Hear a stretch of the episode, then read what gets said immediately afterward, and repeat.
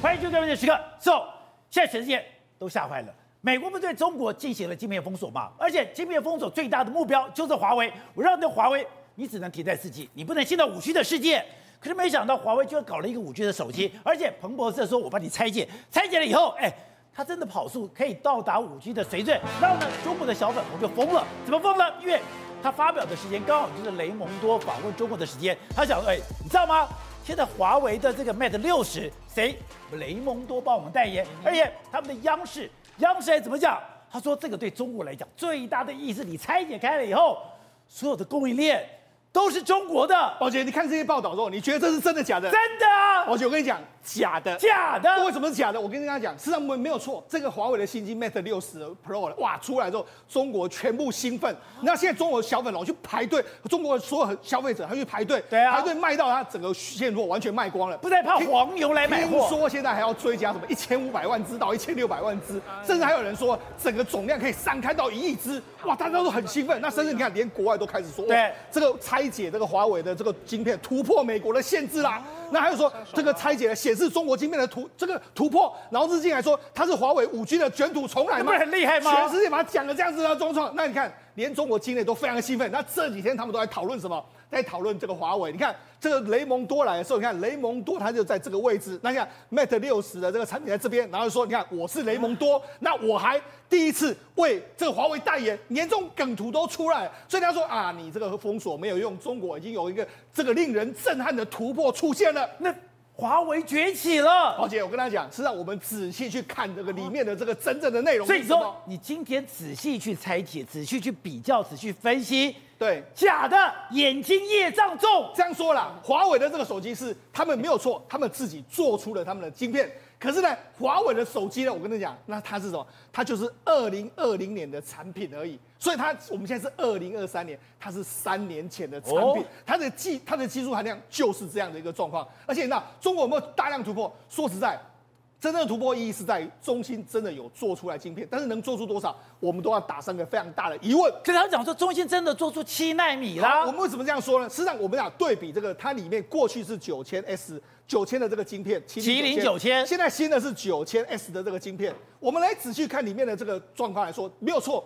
这个过去一段时间来说，这是台积电的晶圆厂的这个代号，然后它的这个投产的时间，那这是封装的这个时间，二零一二零三一 TW。那这是这个是什么？这个是这一次这个中国的中心的这个厂的这个代号。另外这是它的批号，没、哦、没有错，这是中国 CN 代表是在中国中国做的，都是这样，没有错。但是讲那问题出在哪里吧？问题是在说它的工艺水准。现在全世界在意说，那你是用什么样的工艺？你说能不能量化？对，能不能市市场化？对，目前来说的话有两种说法。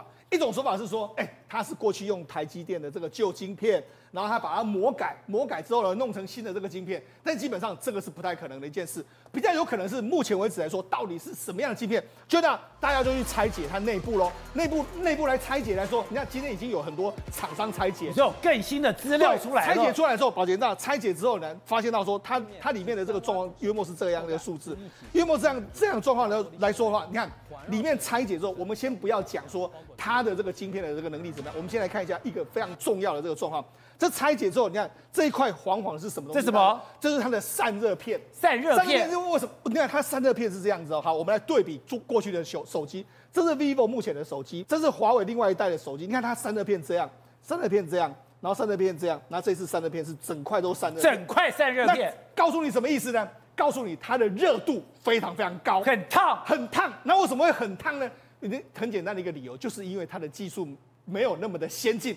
没有那么先进之后呢，因为我要在这个没有那么先进的晶片，我硬是要跑这样的状况之下。就好像我们讲引擎，你只能够跑到两百公里，你硬是把它顶到两百三十，那当然会很烫嘛。它其实就是类似这样的概念。我要硬盯到五 G 以上，它当然就需要这么大的这个散热片来让它散热。所以你从散热片回推，就是对这只手机会很烫。对，有人就说可能这只手机用久了之后会是一个火龙，就是好像一一个非常烫的这个东西。好，那我们就来给给大家看一下，目前为止它的跑分。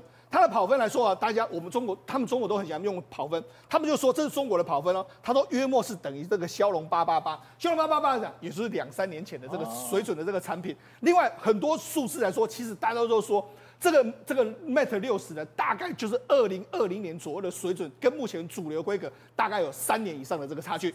可是哎。其实我觉得封锁到这个程度，对，你还可以把它压到三年，那也很厉害。对，那我们必须说，其实是厉害是谁？厉害是中芯国际，非常厉害。为什么要说？那时候梁孟松还是厉害，还是厉害。他还是我，我觉得台湾人在做这个 IC 之后，还是真的相当厉害。我们现在给大家看一下。它这个目前整个这个这个所谓 Mate 六十，它的这个功耗功耗来说是这样子，越上面是越好的数字。它目前为止的数字就是这个样子。它对比其他的这个晶片，像骁龙八的第二代、骁龙八八八、天玑九千，甚至比它天玑九千都还要更差。有它的效耗能，你看，还有它的 CPU 的跑分，其实。都没有很好的一个数字，那为什么为什么这样说？因为目前为止来说，真的它就是约莫是台积电二零二零年的水准。那我就跟他讲，你说你是二零二零年，对，可是要去跑二零二三年的水准。对，好，那你要说，那这个技术门槛高不高？高在什么地方呢？高在因为他们这一次是不计成本的做了这一颗晶片。所以吴董最喜欢讲的，对，集中力量办大事。为什么这样说呢？实际上他这一次用的是所谓的这个。这个 DUV 的这个这个深紫外光机，但是它要做到 EUV 能够做出来的东西，好，那为什么这到底差在什么地方？我们 DUV 呢，它大概是只能做到十四纳米，那你要做到十纳米或是做到七纳米，你要用什么多重曝光？多重曝光的意思是什么呢？我们给大家讲一下，这原本的线路目前为止七纳米大概可以做出这样的线路，但是呢，你要用十四纳米去做的时候，它一开始只能够有这样的线路。为什么？因为它的线格很大，不够细，没办法做到这么细。虽然要做到这么细的时候，他要第一次做这个，第二次再做这个，第三次做这个，把三个组合起来才能够做出这个线路。哦、所以也就是说，它必须要很多次的曝光。所以我先曝这个，对，再曝光这个，再曝光这个，再把三个整合在一起。对，为什么？因为如果你要这，你如果你要做的话，它就只能够这么大的这么大的这个状况。如果我要一次把它曝光，就是这样这么大。但是我要做出这么大的时候，我就只能够一个。一个一个这样做，然后等铺成这个样子。所以你要说它为什么？为什么台积电后来放弃？其实台积电它这个 N 加一的这个技术呢，最早是谁？人家就说梁孟松是抄台积电的。台积电有这个技术，因为台积电之前曾经用十四纳米做到十纳米之后，他就不做了。他发现到说七纳米以下，我要用 EUV 去做，因为这样才会比较划算。所以他以下他就不用这个，就不用 DUV，他用 EUV 去做。哦，最早用 DUV 对，可以做到七纳米的。是台积电，所以那后来台积电就放弃，因为以下的话，我这样多重曝光，你知道这有难度吗？第一个，我这一次我等于是对这一次要对，这次要对，第二次、第三次要对，都要对，我才能够合合成一个。我只要中间有一个制程漏掉，是吧？这个完蛋就爆掉。所以那这个难度是难在什么地方？所以说良率可能是一个悲剧。对，良率是个悲剧之外，它的次数要非常多次，也就是说它的产量不会很大。那你说它的成本呢？可能是别人晶片产，譬如说，如果我用台积电的七纳米去做这颗晶片的话，可能成本非常低。但如果用中芯的来做的话，它可能成本会非常非常高，可能是晶一般成本的两倍到三倍。难怪 Bloomberg 在第一天的时候讲，哎，现在这个晶片拆解了以后，它真的跳过了美国的制裁跟美国的封锁。对。但现在他在仔细看了以后，对，他就讲，中国在绕过限制方面的确做得很好，但这种状况通常不能经常重演。对。代表哎。你的技术限制很高，你的良率很低，不能经常重现。对，北京的庆祝跟华盛顿的绝望都为时过早。对，事实上你要说什么？那他是。最早的多重曝光四十年前就提出了，甚至是全球领先的台积电已经采用过，台积电有用过这个方法，但是后来发现不行。那可是你看这次的这个用这个所谓四个步骤可以实现的这个状况的七纳米，但是有一个缺点，增加所需设备的这个数量，因为我需要四套设备。从我们啊过去，如果你用 EUV 的话，只要一台就可以做完，但是你要四台 DUV 才能够做出这样的技术。难怪他现在拼命买 DUV，对，然后提高了成本，而且降低了所谓制造量。所以他问这问这是什么意思呢？也就这一颗，我们可以断定，而且它的良率一定非常的差。但是对华为来讲，他不在意这一点。华为现在想的是什么呢？他就一定要出这只手机，突破封锁，表示说我突破了美国的封锁，那赔钱我也没有关系，因为他才刚刚拿到三百亿的这个补助。对，所以呢，事实上这个意意思意思在这个地方，那就你看中兴。中兴呢？中兴这一次来说，他也交出了他的财报，他财报也不好嘛，所以告诉你什么？是让他做这些东西。中兴财报对大减百分之五十二，也没有很好，所以告诉你什么？是让他们花了这么多钱在搞这些东西来说话，最终是怎样？最终是这个中，但但是我相信这只手机在中国一定会大卖，对，因为中国一定会去为爱国心买这只手机，但是你要花了大约约莫新台币三万块。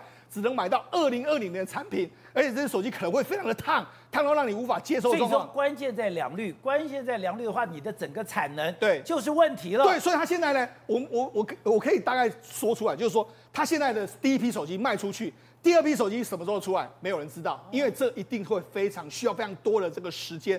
你每一颗镜片都要人家的三倍到四倍以上的时间去做，那这会怎样？导致什么？导致中心呢？它可能这个很多厂它必须要这个全能为你所开。对。那这这样的话，搞不好中心的业绩也会不好。那华为呢？反正不管了，反正他们现在全举国就是要把华为这只手机生产出来，跟全世界证明华为已经突破那个障碍。所以你说。这个东西最重要的意思，对，我再赌一口气。对，也就是说，他现在要为这个全民为华为续命，大家去买这只华为的手机吧。那买这只手机，让华为有营收的收入，让他能够吊一口气在这个地方，吊一口气。对，或许长远，因为他们他说这只手机可以卖到一亿台。一亿台的话，这个成这个所谓资金规模对华为来说是一个非常大的这个现金流可以入账，所以我觉得这一次呢，我们不要太认真的。他们这次我说真正突破是突破在谁？中芯真的突破了。那你说华为有什么太多突破吗？目前为止还看不太出来。董事长，现在中国哎举国欢腾，竟然华为突破美国的限制，而且我可以做到了一个五 G 的晶片，五 G 的晶片跑分也没有。虽然市总讲哎你是二零二零的水准，可是对中国来讲你封锁这个样子，我居然还可以有成绩。他真的，中国人集中力量办大事，真的可以办出来吗？当然不是吧，不是。所以这个是一个很悲哀的一个民族，你知道吧？啊、这个是一个巨大的一个国家，结果思想的这个思想的这个悲哀的民族，当然是悲哀的民族。这个这个这个这个一个这个事情怎么算成就呢？啊这个一个华为的成就，这个就是他们现在用作假的方式，对，来满足他本身的一个自尊心嘛。所以有人讲说是变成思想的侏儒，当然是个典型的思想的侏儒，就是非常悲哀。你不觉得这个很可怜吗？对不对？那么一点点的小的东西能够改变他的国家命运吗？当然不行嘛。真的认为你突破了吗？他真的如果突破的话，然后然老美没有别的招治他吗？对不对？他不是招来更大的祸事？如果真的给他让七纳米成功的话，对，你认为老美会怎么干他？再继续加，继续再往下再打嘛？因为雷蒙多讲，我有很多的大棒子。对呀、啊，所以他这而且而且再讲回来，就算你这半导体给你早晚给你成功以后，你这个量体你是一个维持将近十八兆到二十兆美金的一个巨大的一个生产量的一个国家，这个 GDP 的量体的国家，你需要什么样的这个产品？才能够满足你这个十八兆到二十兆美金啊？对啊，对不对？那你要什么样的市场来配合你啊？这个东西就很简单，唯一只有一个选项嘛，就是美国嘛。美国给你技术，美国给你市场嘛。你今天要挑战美国的权威之后，就变成 就要华为，你就高兴几天嘛。对，而且搞假的高兴，这只能高兴几天。不，所以这个是没有出息的国家嘛，他不从根本面去想，现想要解决问题嘛。要找一些这种花俏的宣传、对造假的，来满足自己的卑微的这种虚荣心而已。那中国转不回来了吗？转不不，现在所以全世界，你这个问题非常好，是全世界在看，在中国现在成立在发改委上成立了一个民营经济局。哎，对，今天这两天成立，这两天刚刚成立的，这不是很奇怪？可是发改委下面成立一个民营经济局，那表示你这个国家是在。还是在计划经济的结构之下，要开放一部分的窄门，对，让给民营经济嘛。那这个跟世界潮流是违背的啊，怎么会是这这个是相向而行的东西啊？对。所以这种的开放方式的话呢，你看得很简单嘛，大家一开始不看好嘛，就是这个目前走到了一个那个末路途穷了，你知道吧？你走到他走不下去了嘛，对，走不下去的情况之下，他还是在要求说重用建设型。用重大公共工程的投资来创造 GDP 嘛，还是在搞这个东西嘛？对。可是现在已经国穷民困了，他怎么可能再创造这么多那么大东西？所以目前呢，就回要要回到另外一个概念了。当年在龙在在这个文在文革的时候，他有一个机有有一个很很好的机会。什么机会？因为他国家很穷，所以啊叫知识青年下乡下乡下岗下乡下岗。那我现在请问你啊？他现在不敢公布他的知识，他的青年失业率嘛？对，据说到三成了嘛。他上今年年初公布到两成，两成就不公布了。现在大概三成了。那这些这些知识青年去哪里呢？他不会下乡啊，就会变成游民了嘛。所以他现在搞这个东西，当然没有新的产业的政策出来，对，没有新的产业经济的话，那这个国家是怎么走下去？所以全世界在观察你到底要怎么走，然后你还要继续跟美国作对吗？有这么悲观吗？不是情况如此嘛？你就没有美国这个市场的中国，对，大家可以去想象嘛。而且最后一个，雷蒙多这次去有一个非常确定的一件事情，怎么确定？就是你这个反间谍法，那个反间谍法搞到你。全国都是都要都，你现在变你变成全国都可以抓间谍，对，那抓间谍，大家都楼楼上楼下全部互相大家打小报告，又回到了文革时代了。对，那这那外商现在吓都吓死了，对，台商也吓都吓死了。那这个怎么会在这种的氛围情况之下，他能发展科技吗？不能吗？我世界上有唯一有成功的一个国家。就是当时在苏联时代曾经有发展过航，它的航太工业第一个发射了卫星上天空，从此之后一败涂地。那今天的今天你看到苏联的科技，它它有进步吗？所以我要讲很简单的概念，它一定要靠美国，一定要靠先进的科技来转换腾笼换鸟，转换它的商业的结构，然后要跟上二十一世纪的这个市场。但是这个工作它必须要在政治的路线上，在意识形态上要跟美国一致。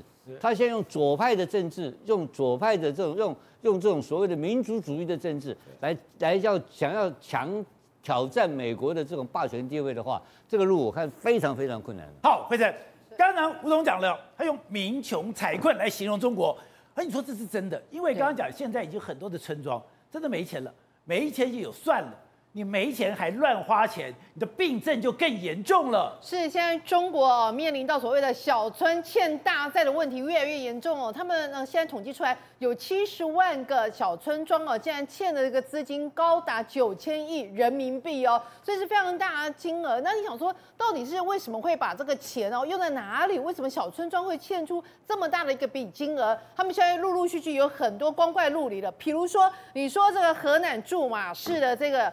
非常有趣哦，它是一个机场，这个机场呢，整个机场要盖呢，也不过才二点四七亿人民币，结果它从二零一八年盖到现在，哎，没停，所以没有办法继续完工。在机场。对，变烂尾楼啊，变烂尾楼就算了，他现在竟然还还公布，就说，哎呀，我们要花三亿人民币，要买五千架的无人机，整个机场才二点四七亿，你都盖不完，你还要花三亿去买无人机，而且让人家觉得非常荒谬一件事情是，你这个是机场哎，你买一个农业用的无人机到底要干嘛？所以现在不知道，然后大家想到说，而且你那个农业用的无人机就是你随时都可以起降，你不需要跑道啊，那你干嘛又为了这个机场你要去？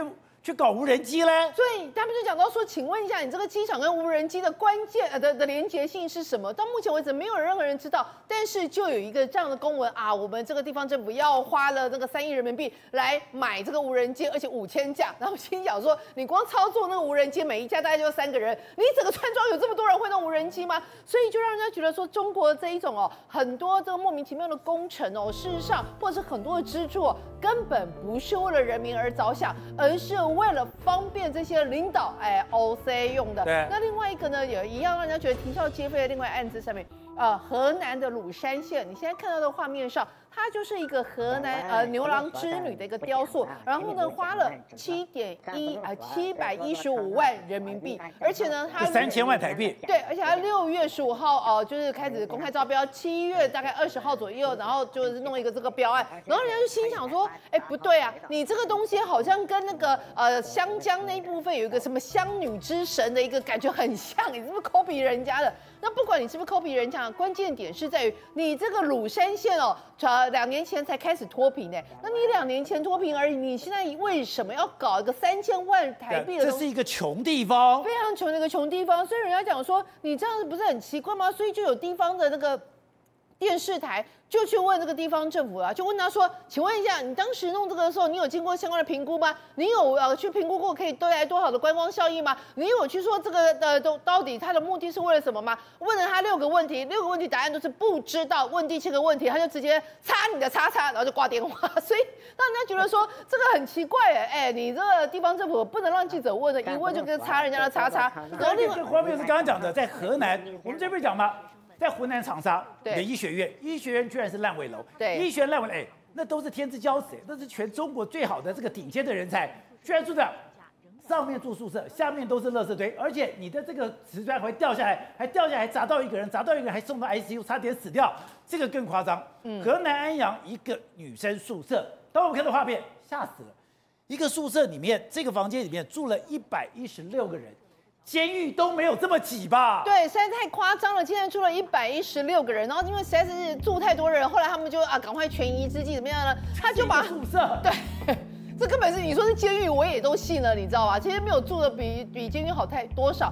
结果他们到最后讲说啊，是这样的，那好啊，没办法，因为实在是住太多人了，各个人楼都不好都给啊。结果呢，他们就觉得好啊，那我们就把图书馆。大厅直接改成一个住宿，然后就来分摊这个人，所以你就会觉得说，哎，怎么穷穷也不能穷孩子，穷也不能穷教育，结果你怎么会搞成这样？然后你把钱到底用去哪里了？他们就想说没有办法啊，这个没有钱没有钱呐、我们这个是安阳啊，穷地方啊，不是？但是你很多地方都有一些莫名其妙的一些工程，那你为什么不把这个钱拿来好好让这个年轻的学子有一个好的一个？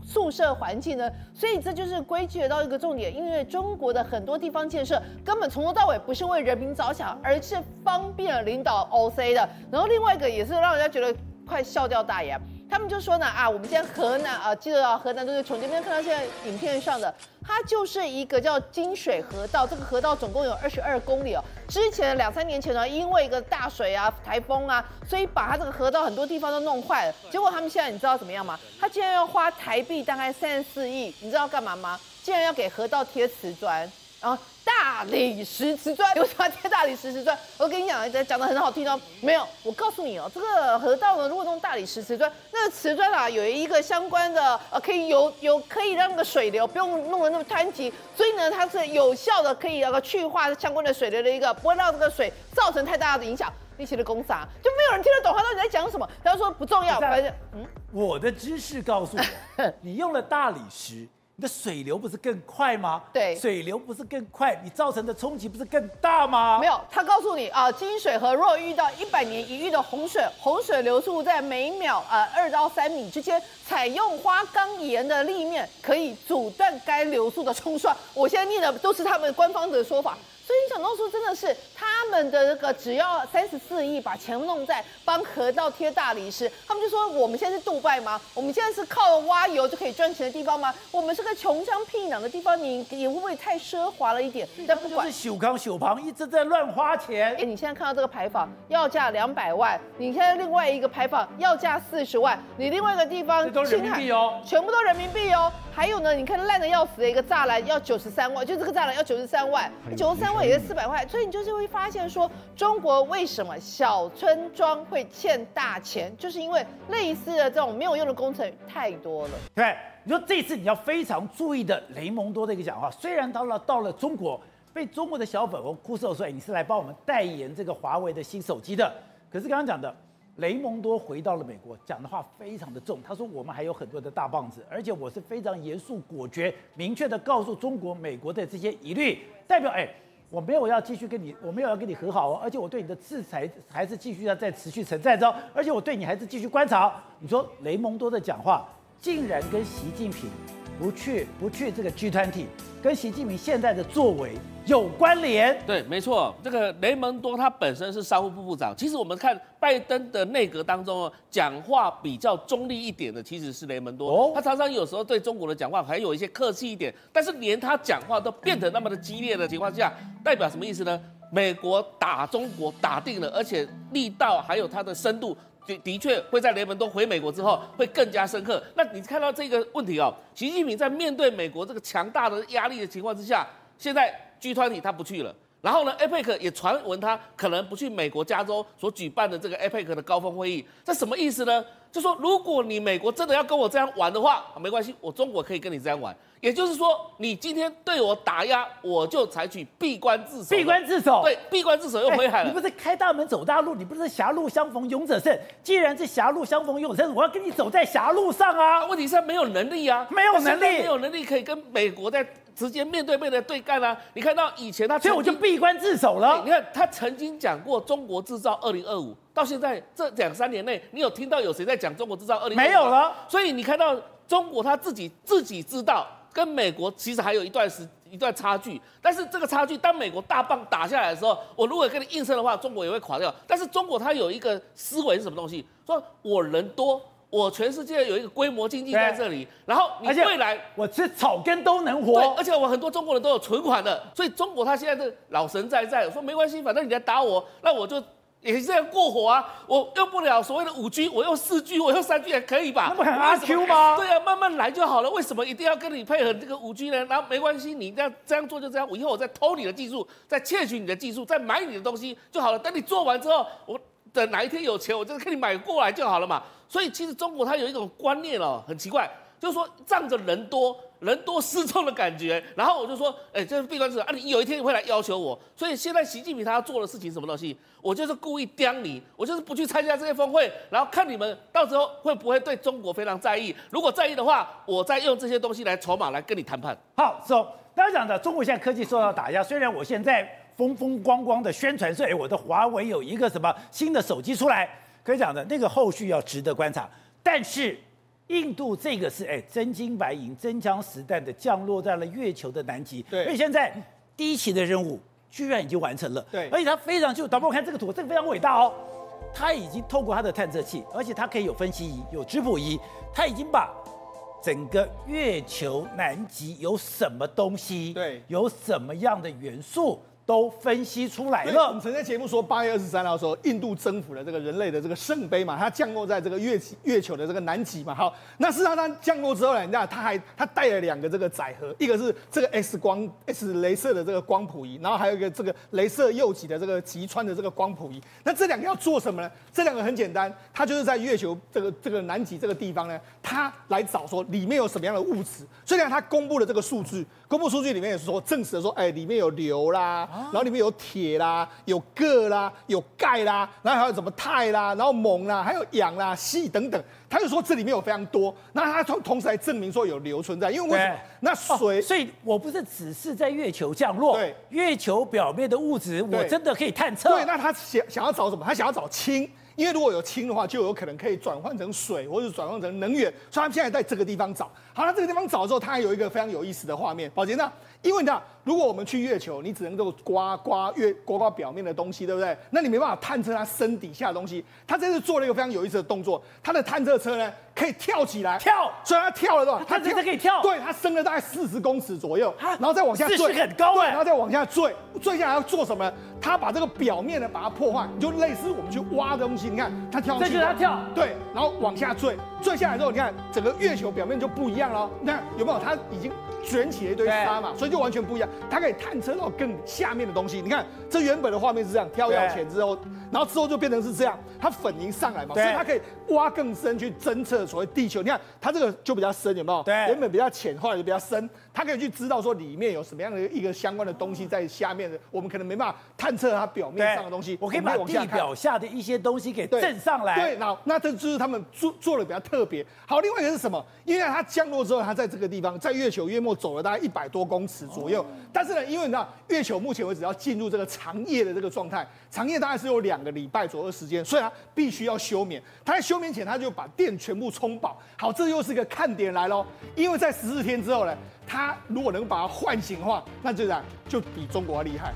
为什么比中国厉害？因为中国之前就有一台车嘛，他的玉兔，玉兔就去了吗？玉兔就去了这个地方之后，他在二零二零二零一三年的十二月十五号到那个地方嘛，就那个地方之后，它在运转了约莫三十天左右，就挂在那个地方，所以才说这一次呢，哎，印度要尝试在十四天之后，如果把它叫醒的话，哇，那这就是表示说，哎，你看我又比你中国的这个技术要更好了一一截的这个状况嘛。而且你之前就提过说，对。